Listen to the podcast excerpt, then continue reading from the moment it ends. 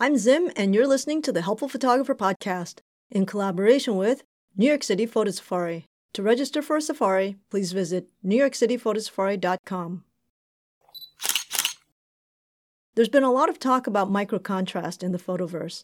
I think to understand microcontrast, you need to understand chromatic aberrations and how light moves through glass and how it moves through an aperture.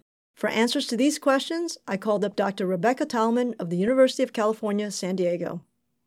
Hi, Doc. How you doing? I'm doing good. How are you today? Great. It's really good to see you again.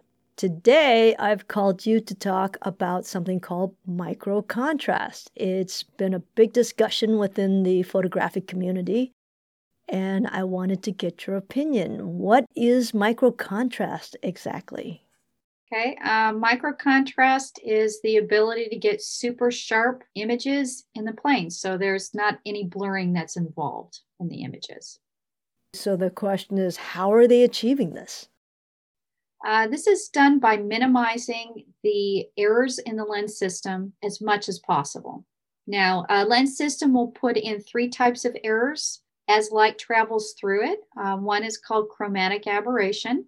Another one is done by the shapes of the lenses themselves. And then there's also blurring from the aperture. So I'll go back and talk about chromatic aberration. Um, have you ever used a prism before um, where you see white light going in one side and rainbows coming out the other? Yeah, we did this in third grade, right? Yep. Okay. So that's what chromatic aberration is.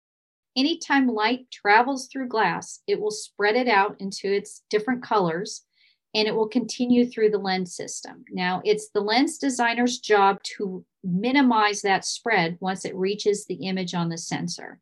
And the chromatic aberration has a very predictable pattern with the lens shapes, so they're able to balance this all out.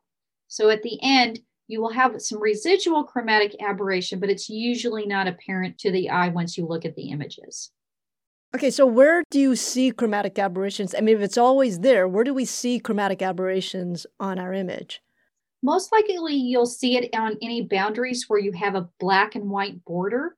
You'll see it on the white and the black side where you'll see color variations through that boundary. You can't eliminate chromatic aberration, but you can minimize the effect.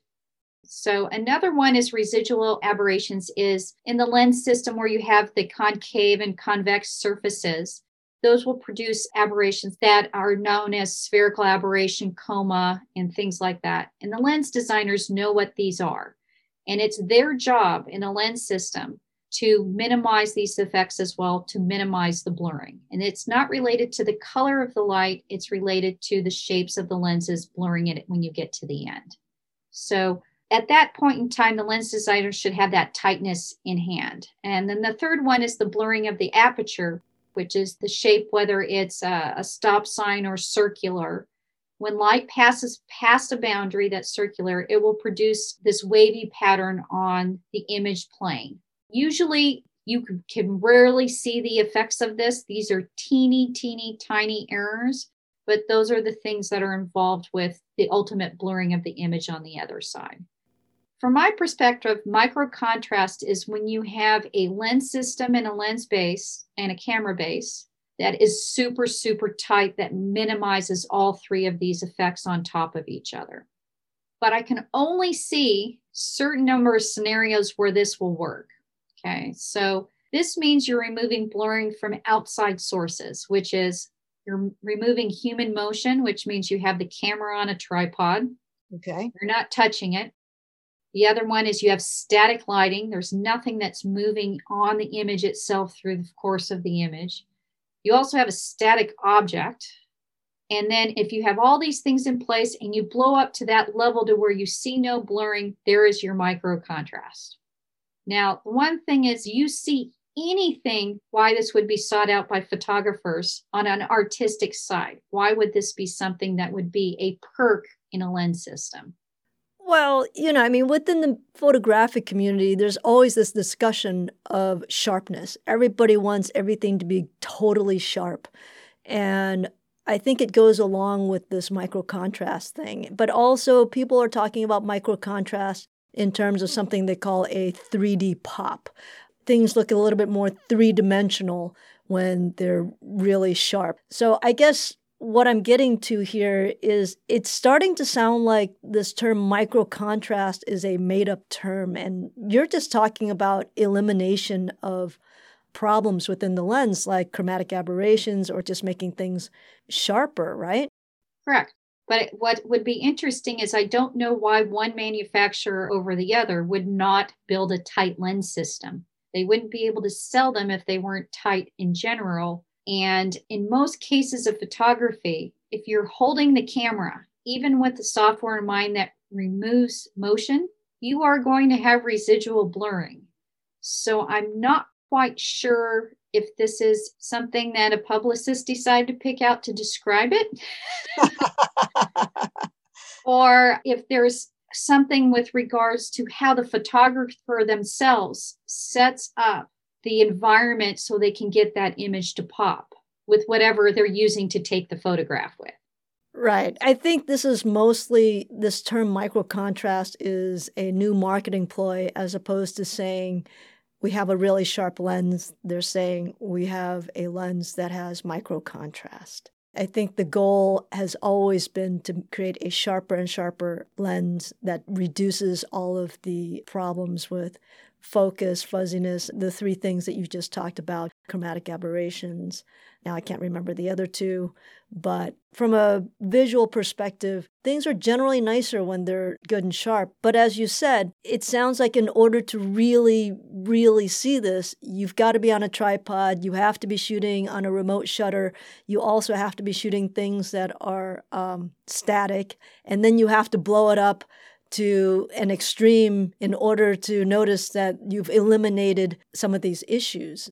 Well, that is, unless you're shooting a low end lens, in which case you don't have to blow it up that far to see the problems. But fundamentally, you know, I'm shooting professional lenses and I generally don't see any issues there.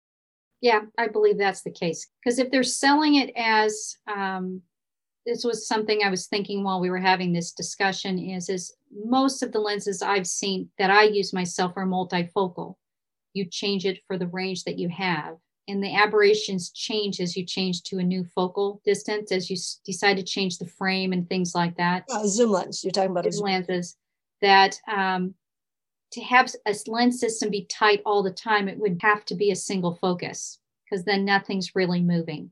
So you'd have to physically move yourself to the place of the object that you have, put it on a tripod, and do all these other kind of things to get it to happen. So Okay, well, that makes a lot of sense because, yes, the sharpest lenses on the market are always fixed focal length lenses, which we call prime lenses these days.